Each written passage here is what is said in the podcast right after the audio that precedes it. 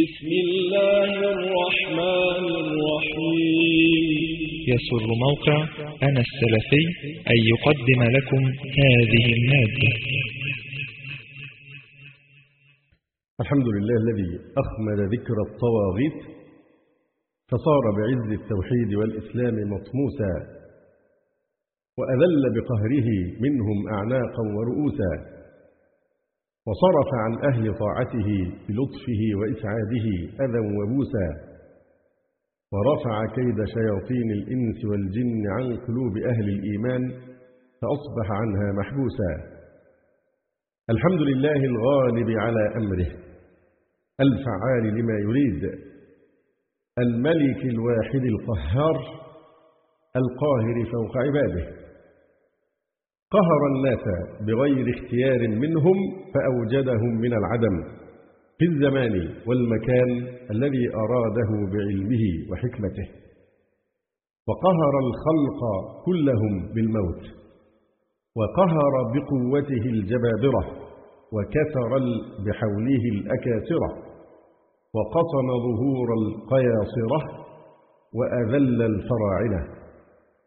فضعت له الرقاب وعنت له الوجود وبادت عند قاهريته قوى الخلائق أجمعين.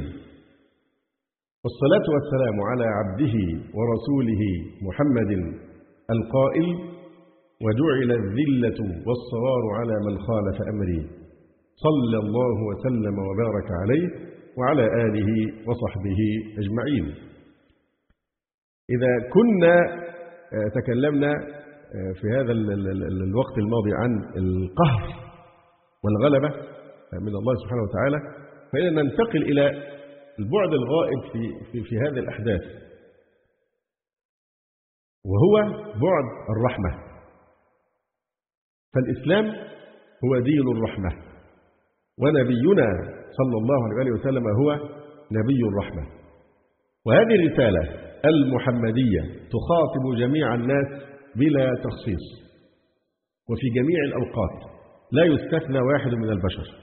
كل من على وجه الأرض منذ بعث رسول الله صلى الله عليه وسلم إلى أن تقوم الساعة مخاطبون بهذا الدين وبهذا الإسلام.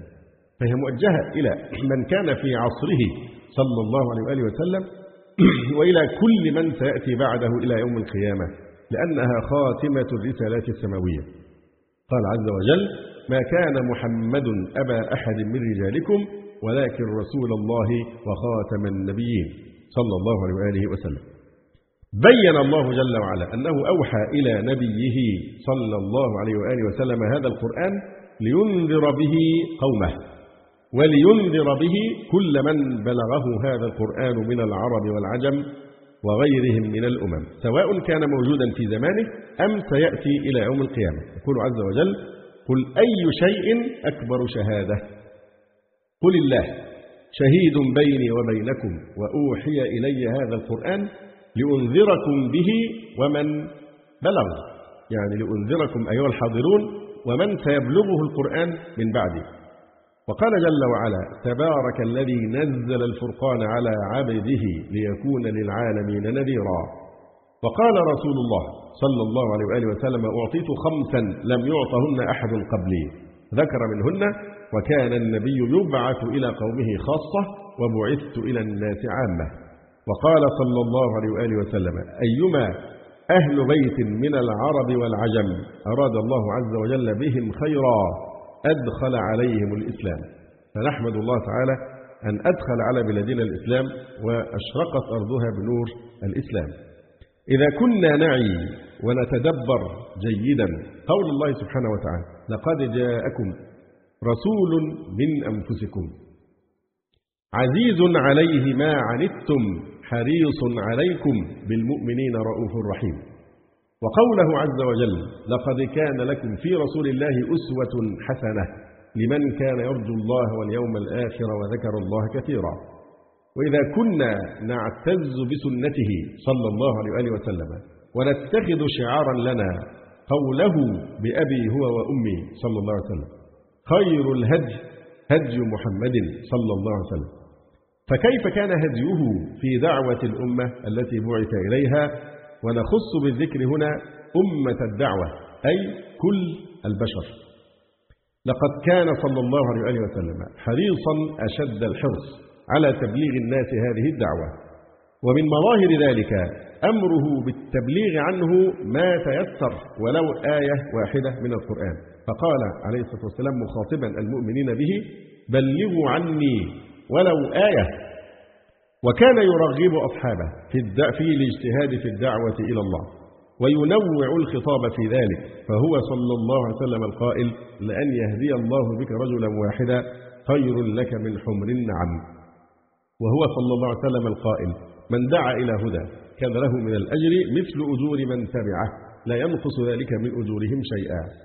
وكان يسر جدا باستجابة المدعو إلى التوحيد ومن ذلك ما ثبت من أنه لما دعا يهوديا فأسلم فرح واستبشر وقام صلى الله عليه وسلم وهو يقول الحمد لله الذي أنقذه بي من النار.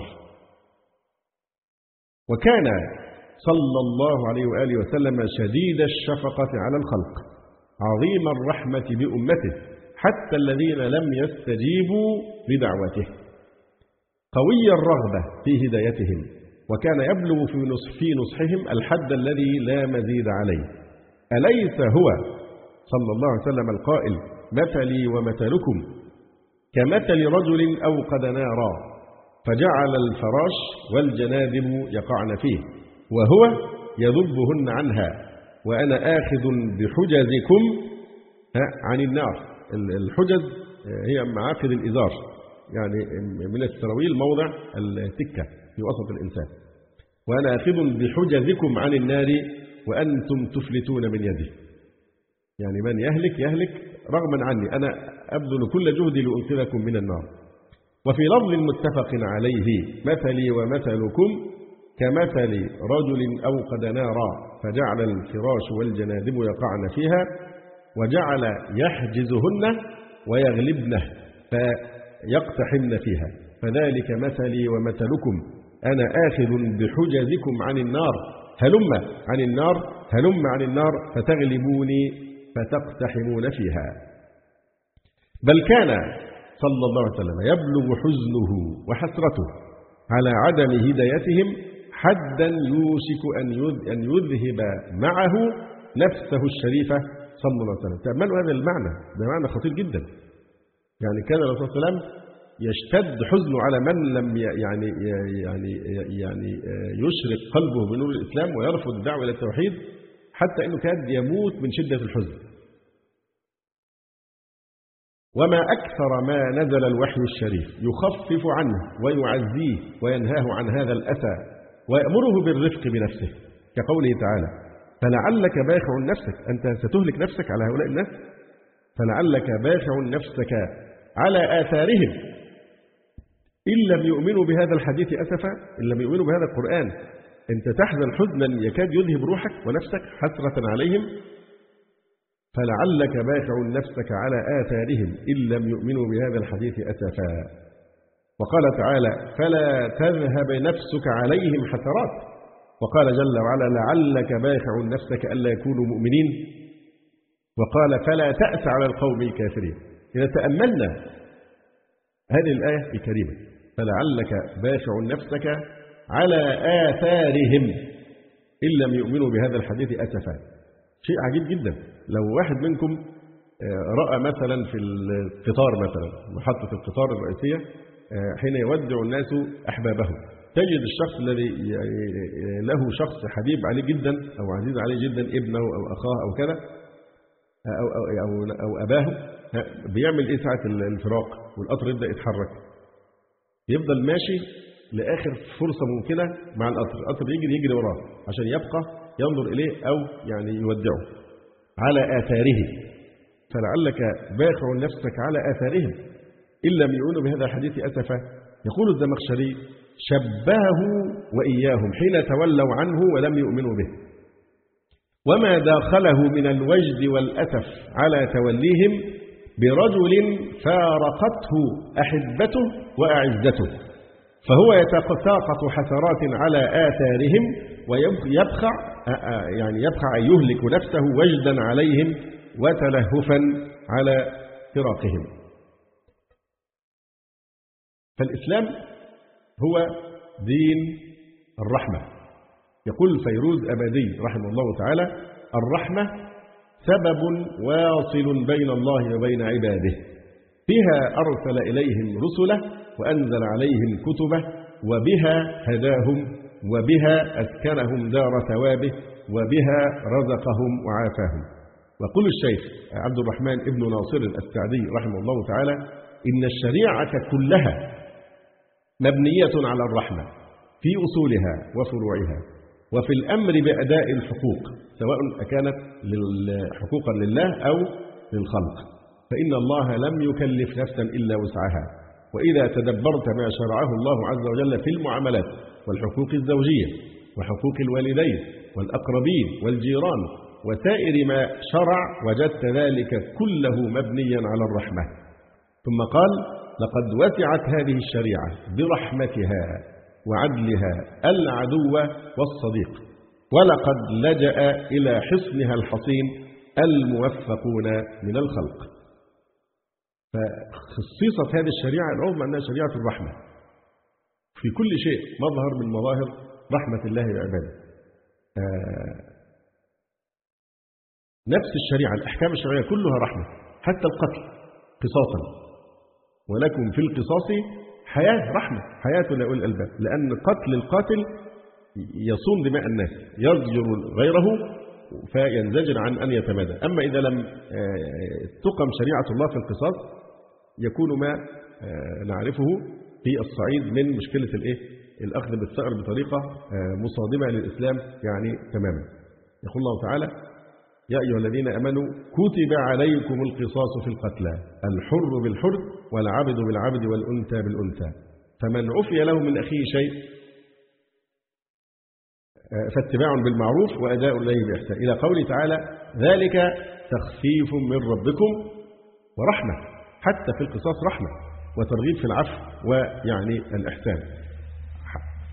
الشريعة أرحم بنا من أنفسنا. يقول تعالى يوصيكم الله في أولادكم. هذه رحمة الله أرحم الإنسان من أبويه أمه وأبيه به. أرحم بالإنسان من نفسه الذي يريد أن يقتل نفسه وينتحر. يقول الله عز وجل له ولا تقتلوا أنفسكم إن الله كان بكم رحيما. لا تيأس من روح الله. النبوة رحمة. يعني الشريعة كلها رحمة. شريعة الصلاة والزكاة كل ما شرع الله فهو رحمة. شياطين ال ال ال الإنس وشياطين الإعلام يحاولون أن يصوروا للناس دايما أن التدين قسوة وشدة وتعنيف على الناس وتضييق عليهم. وحتى بيسموا المتدين إيه؟ التشدد التعصب الهوس الديني التطرف. لماذا تنفيرا من دين الله؟ يصدون عن سبيل الله ويبغونها عوجا. يعني إيه يبغونها عوجا؟ يريدون أن يظهروها للناس لا في صورتها الحقيقية الحنيفية السمحة ولكن يريدون أن يضفوا عليها صفات العوج وأنها ليست حقا عن طريق التشنيع والتشهير ويعني نبذها بأقبح الصفات. فالنبوة نفسها رحمة. يقول الله تعالى في الخضر آتيناه رحمة من عندنا. والرسول نفسه عليه الصلاة والسلام رحمة. يقول تعالى ومنهم الذين يؤذون النبي ويقولون هو أذن. قل أذن خير لكم يؤمن بالله. ويؤمن للمؤمنين ورحمة ورحمة للذين آمنوا منكم. ويقول أيضا الله عز وجل فبما رحمة من الله لنت له. فيقول وما أرسلناك إلا رحمة للعالمين رحمة وليس تشددا ولا تعنيفا ولا تكليفا للإنسان بما لا يطيق. وفي صحيح مسلم يقول صلى الله عليه وسلم أنا محمد وأحمد والمقفي والحاشر ونبي التوبة ونبي الرحمة. صلى الله عليه وآله وسلم. الله عز وجل وكان هذا ينبغي أن نقدمه في الكلام على الرحمة. الله من أسمائه الحسنى الرحمن الرحيم. وهو الذي قال عز وجل في الحديث القدسي إن رحمتي تغلب غضبي. إن رحمتي تغلب غضبي. وهو القائل عز وجل ورحمتي وسعت كل شيء. الجنة رحمة وأدخلنا في رحمته وفي الحديث أن الله سبحانه وتعالى قال للجنة أنت رحمتي أرحم بك من أشاء من عبادي. والأعجب من ذلك أن أن ذكر النار في القرآن الكريم رحمة ونعمة. ذكر النار رحمة. وصف عذاب أهل النار رحمة. والدليل على ذلك من يأتي به؟ نعم. في سورة الرحمن حينما شرع الله سبحانه وتعالى في وصف النار وأهلها وأهوالها وأحوالهم كان يتبع كل آية فيها ذكر صفة من صفات أهل النار وحال من أحوال أهل النار بإيه؟ فبأي آلاء ربكما تكذبان يطوفون بينها وبين حميم آن. فبأي آلاء ربكما تكذبان. قد يستغرب بعض الناس أين موضع النعمة هنا؟ أين موضع الرحمة والآيات تتحدث عن العذاب الأليم في النار والعياذ بالله. موضع الرحمة أنك الآن في دار التكليف.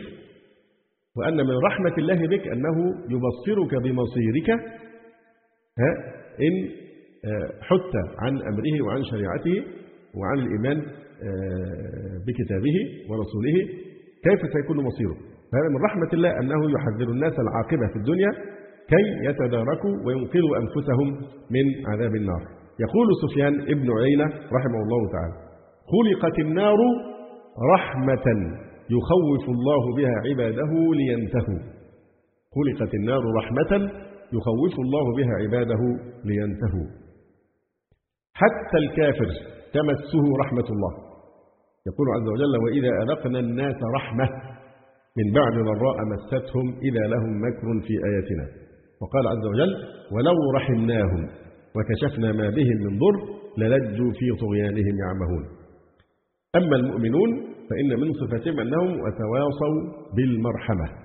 وقال صلى الله عليه وسلم في أهل الجنة ورجل رحيم رقيق القلب لكل ذي قربى ومسلم وقال أيضا الراحمون يرحمهم الرحمن. ارحموا أهل الأرض يرحمكم من في السماء. وقال صلى الله عليه وسلم لا تنزع الرحمة إلا من شقي. وقال لا يرحم الله من لا يرحم الناس. وقال ابن حجر تعليقا على حديث من لا يرحم لا يرحم. قال ابن بطال فيه الحظ على استعمال الرحمة لجميع الخلق لجميع الخلق. فيدخل المؤمن والكافر والبهائم المملوك منها وغير المملوك ويدخل في الرحمة التعاهد بالإطعام والسعي والتخفيف في الحمل وترك التعدي بالضرب. وقال صلى الله عليه وسلم لن تؤمنوا حتى ترحموا.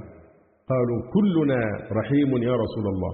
قال إنه ليس برحمة أحدكم صاحبة ولكنها رحمة الناس رحمة عامة وعن عمران بن حصين رضي الله عنهما قال كانت ثقيف حلفاء لبني عقيل فأثرت ثقيف لبني عقيل فأثرت ثقيف رجلين من أصحاب رسول الله صلى الله عليه وسلم. وأثر أصحاب رسول الله صلى الله عليه وسلم رجلا من بني عقيل وأصابوا معه العضاء ناقة الرسول عليه السلام.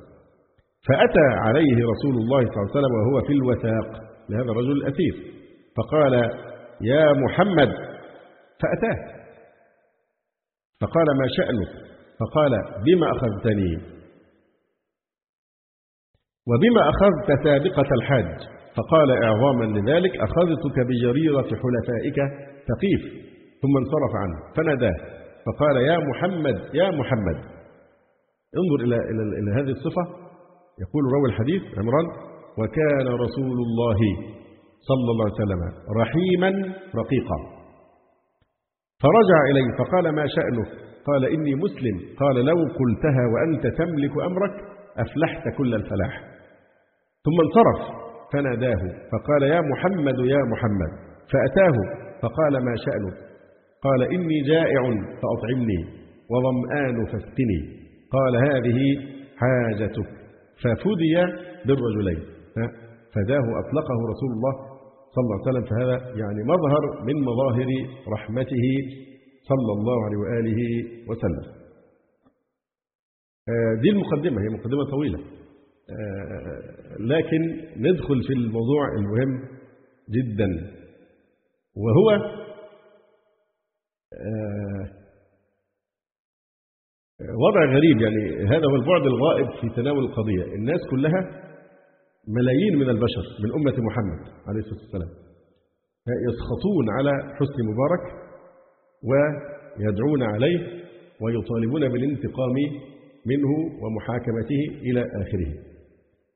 باعتباره كان الرجل الذي وقف حياته على خدمة أعداء الأمة وأنه كان في كل خصومة بين المسلمين وأعدائهم ينحاز إلى أعدائهم بكل إخلاص. حتى قيل فيه إن الله سبحانه وتعالى أعز اليهود بنتنياهو وأعز النصارى ببندكت وشنودة وأذل المسلمين به. كل أهل دين كان لهم من يتولى أمرهم وينحاز إلى قضاياهم. فأعز اليهود بقادتهم المخلصين لأهل ملتهم وأعز النصارى كذلك بقادتهم المخلصين لأهل ملتهم. وأذل المسلمين الذين كان ينتمي إليهم به وعلى يديه. ولعل هذه كانت دعوة دعوة المظلومين في غزة المحاصرين بالتجويع والإرهاب والبطش اليهودي. لفني أعلنت من هنا من مصر أنها عن عن ضرب غزة لما قالت enough is enough. إحنا داخلين بقى في إيه؟ في المجزرة التي حصلت وحصل فيها أكثر من أربعة ألاف. وأنا حقيقة ضد أن كل أربعة ألاف أنا ما أذكر الرقم بالضبط. لأن بلاحظ في كتابة أرقام القتلى أو الضحايا أو الشهداء الناس تقول إيه؟ مثلا أربعة ألاف وشوية. وشوية. قتل في العبارة مثلا ألف وشوية. كلمة شوية دي لا ده احتقار ده تصغير لقضية في منتهى الخطورة لزوال الدنيا أهون على الله من قتل رجل مسلم بغير حق. وحينما نظر صلى الله عليه وسلم إلى الكعبة قال ما أعظمك وأعظم حرمتك? وحرمة المسلم أشد ولا المسلم أعظم حرمة عند الله منك. فالعدد لابد أن يكون دقيقا. إذا تكلمنا عن قتل المسلمين وشهدائهم لأن مش شوية شوية بشر ليسوا دجاجا ولا حيوانات إنما هم بشر مسلمون مكرمون. فلعل هذه كانت دعوات المظلومين. والذين إلى الآن يظلمون المعتقلين السياسيين المظلومين. رأيت بالأمس عبارات مؤثرة جدا في تظاهرة لأهل المعتقلين. طفل معلق ورقة أريد أبي. أريد أبي يعني هل هؤلاء المظلومون يعني لا يقطعون الليل دعاء على يعني من شارك في ظلمهم؟ أتمنى بصورة أو بأخرى أن نرسل هذه الرسالة إلى حسني مبارك. ما أدري هل يمكن أن تصله أم لا. نريد أن نقول له مع أنك فعلت بنا ما فعلت حاربت ديننا روعتنا انتهكت حرماتنا وليت أعداءنا عاديت ديننا سلطت إعلامك ومناهج ومناهج تعليمك علينا لكننا مع ذلك نقول له ما زالت لديك فرصة. لأن الإسلام دين الرحمة لكل الخلق. ونحن الآن بالنسبة له لا رغب ولا رهب لأنه انتهى. لكننا نذكره بقول الله سبحانه وتعالى إن الذين فتنوا المؤمنين والمؤمنات ثم لم يتوبوا فلهم عذاب جهنم ولهم عذاب الحريق. فمع أن هؤلاء القوم أصحاب الأخدود يعني الذين حفروا الأخدود حرقوا المؤمنين ولم ينقموا منهم إلا أنهم آمنوا بالله سبحانه وتعالى حاربوا أولياءه وأحرقوهم ومع ذلك يقول الله سبحانه وتعالى ثم لم يتوبوا. يعني ذنب ما أعظمه. إن الذين فتنوا المؤمنين والمؤمنات عذبوهم. ثم لم يتوبوا فلهم عذاب جهنم ولهم عذاب الحريق. مفهوم الآية أنهم إن تابوا فإن الله يقبل توبتهم. لأن أعظم ذنب في الوجود هو الشرك بالله. والله سبحانه وتعالى قال في أهل الإشراك كل الذين كفروا إن ينتهوا يغفر لهم ما قد سلف. وقال رسول الرحمة صلى الله عليه وسلم تقبل توبة العبد ما لم يغرغر. فالتوبة وظيفة العمر يطالب بها كل منا ليل نهار. إن الله يبسط يده بالنهار ليتوب مسيء الليل ويبسط يده بالليل ليتوب مسيء النهار حتى تطلع الشمس من مغربها. الشمس إلى الآن لم تطلع من مغربها فلا زالت هناك فرصة. وكل بني آدم خطاء وخير الخطائين التوابون. نقول له ما دام فيك عرق ينبض بعض الناس بتستصعب إزاي تتكلم عن الرحمن؟ ها؟ وهذا ما أجاب الله سبحانه وتعالى الرحمن الرحيم عليه بقوله قل لو أنتم تملكون خزائن رحمة ربي إذا لأمسكتم خشية الإنفاق وكان الإنسان قتورا. رحمة الله واسعة جدا مهما فعل الإنسان. وهذا الوقت لأنه مهما عاش مش هيعيش مثل ما مضى. فما زالت هناك فرصة لأنه لم يغرغر ولأن الشمس يعني ما زالت تطلع من المشرق. فما دام هناك عرق ينبض فنحن نتوجه إليه بالاستغفار والتوبة والعودة إلى الله سبحانه وتعالى. إذا تأملنا قوله تعالى إن تعذبهم في قول المسيح عليه السلام إن تعذبهم فإنهم عبادك. وإن تغفر لهم فإنك أنت العزيز الحكيم. إن تعذبهم يعني إن, إن تعذبهم لم يلحقك بتعذيبهم اعتراض. لا يستطيع أحد أبدا أن يعترض لا يسأل عما يفعل وهم يسألون. لأنه المالك المطلق لهم ولا اعتراض على المالك المطلق فيما يفعله بملكه. وقيل إن تعذبهم لم يستطع أحد منهم أن يدفع ذلك عن نفسه لأنهم عبادك الأرقاء في أسر ملكك. وماذا تبلغ قدرة العبد جنب قدرة مالكه؟ وإن تغفر لهم مع أنهم كفروا. هؤلاء الذين عبدوا المسيح عليه السلام واتخذوه وأمه إلهين من دون الله. وإن تغفر لهم فإنك أنت العزيز الحكيم.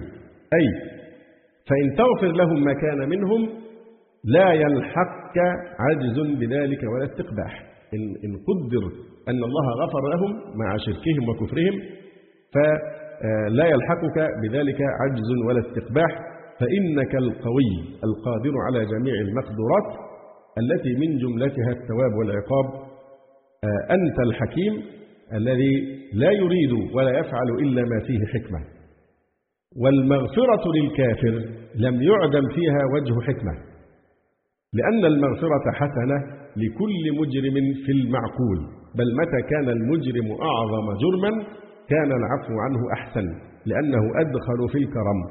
وإن كانت العقوبة أحسن في حكم الشرع من جهات أخرى لأن هذه صفة العدل أيضا من صفات إيه؟ من صفات الله الحسنى. وعدم المغفرة للكافر ليس للامتناع الذاتي. ليس أن المغفرة نفسها ممتنعة. ولكن لأنه جاء النص والإجماع بأن الله لا يغفر للمشرك لكن هي ليست في حد ذاتها ممتنعة ولذلك قال هنا وإن تغفر لهم فإنك أنت العزيز الحكيم. مع أن الظاهر أن يقول إيه؟ فإنك أنت الغفور الرحيم. لماذا؟ لماذا آثر النظم الكريم فإنك أنت العزيز الحكيم؟ لإظهار قدرته وحكمته تبارك وتعالى. حينما حضرت الوفاة حينما حضرت الوفاة الحجاج بن يوسف الثقفي السفاح القتال المعروف وكان ظالما باغيا. قال كلمة وهو يحتضر كانت تعجب الحسن البصري رحمه الله. كان الحجاج عند احتضاره يقول اللهم إن الناس يقولون إنك لا تغفر لي فاغفر لي. إشارة إلى هذا المعنى في قوله إنك أنت العزيز الحكيم. اللهم إن الناس يقولون إنك لا تغفر لي فاغفر لي. نقول بالنسبة يعني لحسن حسن مبارك نقول له إن في رقبتك دينا وحقا تقريبا لكل مصري. في قلب كل واحد منهم ثأر يستحقه منك. لأن التركة ثقيلة جدا. نحن لما نتذكر الكلمة التي قالها عمر بن الخطاب رضي الله عنه لو أن بغلة عثرت بالعراق. لا سئلت بين يدي الله لما لم أسوي لها الطريق. دي بغلة عثرت في العراق. فما بالك بما وقع من هذا الظالم يعني الجبار؟ آه نحن نقول له مع كل ما فعلت لا تيأس من رحمة الله. وتب إلى الله سبحانه وتعالى. لكن المشكلة أن توبتك فيها قدر عظيم من الصعوبة. حقوق العباد. لأن الدواوين ثلاثة في الظلم الإنسان بينه وبين ربه الذنوب التي آه، يعصى فيها ربه عز وجل الله عز وجل يغفرها ويسامح فيها. لكن حقوق العباد لا تسقط بالتوبة. لابد أن تؤدى حقوق العباد إلى أصحابها. فندعوه إلى التوبة لأنه ما زال هناك يعني نفس في احتمال أن تمتد حياته حتى لو فترة قليلة والله تعالى أعلم بالأجال. لكن مع ذلك التوبة في حقه إذا هذه الملايين التي ظلمت إذا أهل غزة الذين قتلوا إذا ملايين المسلمين الذين ظلموا في دينهم وفي دعوتهم وفي أرزاقهم وفي كل شيء لابد من رد المظالم إلى أهلها. الحق نفسك قبل أن تموت ويأتيك ملك الموت رد الثروات المنهوبة التي نهبها آل مبارك. رد كل مليم اغتصب ويعني آه، استولى عليه آه، من آه، مكنتهم من يعني ذلك. الظلم طبعا في ظلم معنوي وفي ظلم مادي. فالمطلوب أن يتحلل الناس من كل أنواع الايه يعني المظالم التي ارتكبت بالذات هذه المليارات التي خرجت سواء في المحنة الأخيرة أو قبل ذلك واغتصبت من حق هؤلاء المساكين أولى بها الأرامل واليتامى والمساكين والناس الذين شردت أباءهم وسجنتهم واعتقلتهم لسنوات طوال وكثير كثير جدا كل منا آه، يعرف ما هو الثأر الذي في قلبه تجاه هذا الرجل. فنقول له رحمة الله واسعة أمامك فرصة اندم على ما مضى اندم على تعطيل شريعة الله. اندم على كراهيتك الحكم بما أنزل الله. اندم على محاربة الإسلام ليل نهار ووصفه تارة بأنه أكثر واحد روج لمصطلح التطرف والإرهاب. وكان يستعملنا قربانا ليتقرب به إلى إسرائيل وإلى يعني إلى الأمريكان. فاعتذر علانية تحل الناس من المظالم المعنوية والمادية. اعتذر علانية لأمة محمد. صلى الله عليه وسلم عما فعلت بها. هناك فرصة.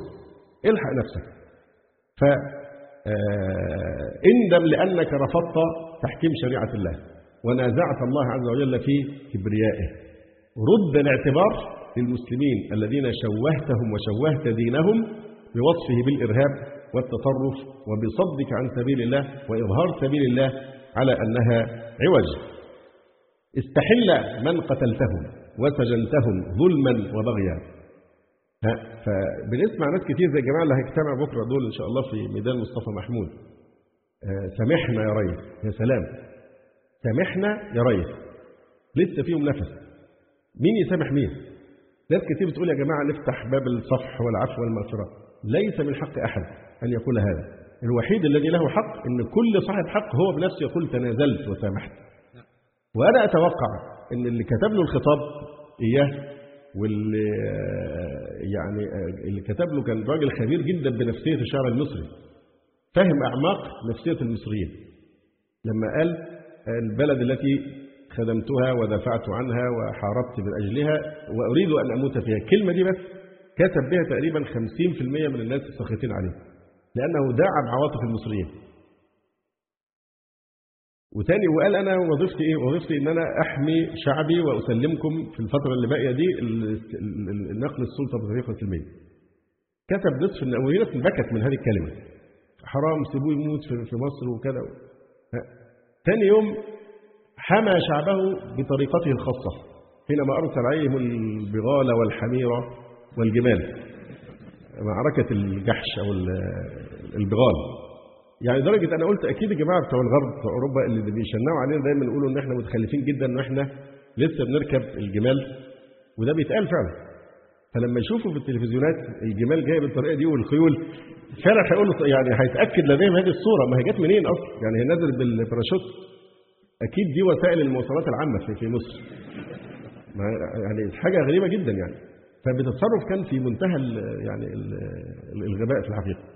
فيعني الشاهد من من الكلام أنه آه، في الجانب المعنوي بالذات أنا يعني يشبه أن أكون متأكدا بعد الناس ما خلصت من وتحررت من قهره وجبروته وظلمه لو خرج آه، يعني يستسمح الناس أنا متأكد أن معظم المصريين المصريين إن لم يكونوا كلهم لأن شعب عاطفي جدا سوف يبكي وينهار من البكاء ويسامحه. لأن موطن ضعف لأن في موقف ضعيف يعني ارحموا عزيز قوم إيه؟ ذل. يعني كل إنسان يرق له. إن هو في هذا الوضع وفي حالة صحية صعبة جدا وعلى وشك والله تعالى أعلم. الأجال بيد الله أن يموت. طيب ما عندك فرصة. أنت بقى أمريكا وأنت اللي خذلوك دول كلهم وتوجه إلى الله. لكن ذنوبك صعبة لأنها من النوع المتعلق بحقوق العباد. أعلن للمصريين وللمسلمين الاعتذار والاستحلال. سامحوني لأنني ظلمتكم وأنا مقر معترف بهذا. تلقى الله وقد خففت عن كاهلك. هذا العبء الثقيل الثقيل من الظلم ويعني الجبروت. إنما الناس اللي بتقعد تقول التسامح والعفو والشماتة ما لهاش علاقة بالشماتة. دي أصحاب حقوق. هو لم يرحم من قتل أبائهم هو لم يرحم من اعتقل أبائهم وعذبهم. هو لم يرحم هؤلاء جميعا.